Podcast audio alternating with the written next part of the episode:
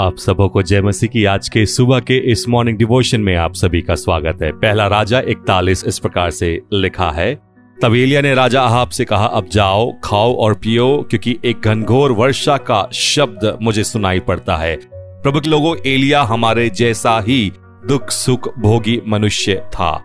और फिर भी जब उसने सच्चे मन से प्रार्थना की कि वर्षा ना हो तो साढ़े तीन वर्ष तक एक भी वर्षा की बूंद पृथ्वी पर नहीं आई। फिर जब उसने फिर से प्रार्थना की तो आकाश से वर्षा हुई और पृथ्वी अपनी उपज देने लगी। एलिया हमारे जैसा ही व्यक्ति था, फिर भी उनका जीवन इतना प्रभावशाली था। एलिया ने एक अद्भुत जीवन जिया। एलिया के बारे में ऐसा क्या था जिसने उसकी प्रार्थनाओं और उसके जीवन को इतना शक्तिशाली और प्रभावशाली बना दिया? एलिया ने पूरी तरह से परमेश्वर पर निर्भर रहना सीखा। एलिया जानता था कि कभी कभी उत्तर तुरंत नहीं मिलता। वह जानता था कि हमें तब तक प्रार्थना करनी चाहिए, जब तक कि हम सफलता ना देख ले, और वह लंबी दौड़ के लिए प्रतिबद्ध था। एलिया ने सूखे के अस्तित्व में आने की प्रार्थना की थी। अब सूखे के समाप्त होने का समय आ गया था। वह सृष्टि के ईश्वर से वर्षा की याचना करने लगा। उसने पूछा, कोई जवाब नहीं। उसने फिर पूछा, अभी भी कोई प्रतिक्रिया नहीं। सात बार उसने पूछा और अपने दास को उत्तर ढूँढने के लिए भेजा। उसने उत्तर की अपेक्षा करते हुए प्रार्थना की। अंत में, सातवीं बार में मनुष्य के हाथ का एक छोटा सा बादल, एक छोटा सा संकेत भी परमेश्वर ने उसकी प्रार्थनाओं को सुन ली थी, पर्याप्त था। वह जानता था कि एक छोटे से बादल ने संकेत दिया था कि परमेश्वर उसकी प्रार्थनाओं के जवाब में आगे बढ़ रहे थे। और परमेश्वर ने ठीक वही किया जो उसने मांगा। उन्होंने सूखे को समाप्त किया। उन्होंने भूमि पर वर्षा भेजी। एलिया ने उत्तर मिलने तक प्रार्थना की, हम परमेश्वर की सामर्थ का लाभ कैसे उठा सकते हैं? एलिया की तरह हम सामान्य मनुष्य, हमारी प्रार्थनाओं के जवाब में परमेश्वर की शक्ति को आगे बढ़ने का अनुभव कैसे कर सकते हैं? हमें अपने पापों को स्वीकार करने के लिए तैयार रहना चाहिए। हमें अपनी कमजोरियों और अपनी असफलताओं को स्वीकार करना चाहिए।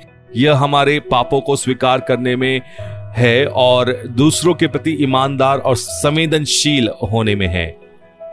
यह दूसरों के साथ और दूसरों के लिए प्रार्थना करने के माध्यम से है कि हम स्वयं को परमेश्वर के चरित्र, उसकी विश्वास योग्यता पर ध्यान केंद्रित करते हुए पाते हैं। यह अंगीकार और प्रार्थना के माध्यम से है कि हम अपनी प्रार्थनाओं के उत्तर देखने के लिए, धर्मी जीवन जीने के लिए खुद को स्थिति में रखते हैं। हमें ईमानदारी से, जोश से प्रार्थना करनी चाहिए। हमें हार नहीं माननी चाहिए। हमें निरंतर पिता के सामने आना चाहिए कि वह हमें सुने और उत्तर दे और अपनी इच्छा के अनुसार जिस प्रार्थना को करने के लिए वो हमें प्रेरित करता है, हमें लगातार प्रार्थना करते रहना चाहिए। विश्वास के साथ कि परमेश्वर हमारी प्रार्थनाओं को उत्तर देने में सक्षम और इच्छुक है। हमें याद रखना चाहिए कि वह परमेश्वर की विश्वास योग्यता है कि हम उसके चरित्र को बुला रहे हैं। यह एक ऐसे ईश्वर के बारे में है जो हमारे साथ जुड़ने के लिए तरसता है। हमारी जरूरतों के समय हमारी मदद करने के लिए हमें विश्वास होना चाहिए वह हमारी मांग या कल्पना से कहीं अधिक करने के लिए इच्छुक और सक्षम है।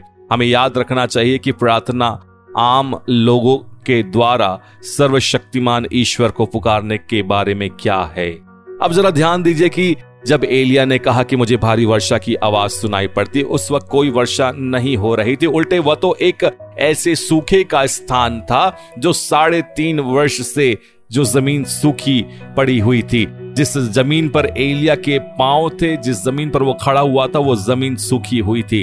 अगर वो अपने पाँव के नीचे की ज़मीन को देखता तो वो सूखी रही होगी। अपने आसपास के वातावरण को देखने से वो सूखा रहा होगा। एक भी बारिश का ऐसा नामो निशान नहीं था, परंतु आत्मा में वह भारी वर्षा की आवाज़ सुन रहा था।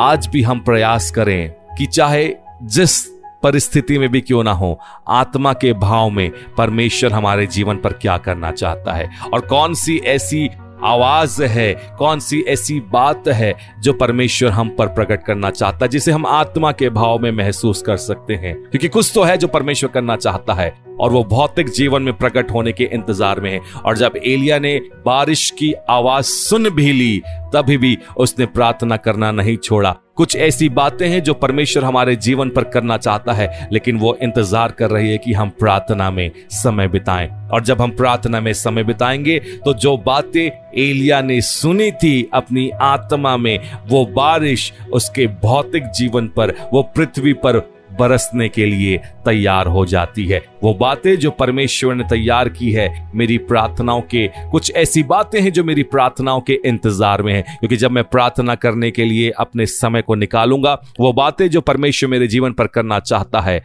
वो मेरे जीवन पर प्रकट हो जाएँगी। आइए क्यों ना अपने जीवन को प्रार्थना का जीवन बनाएँ। परमेश्वर आप सभी को आशीष देवे।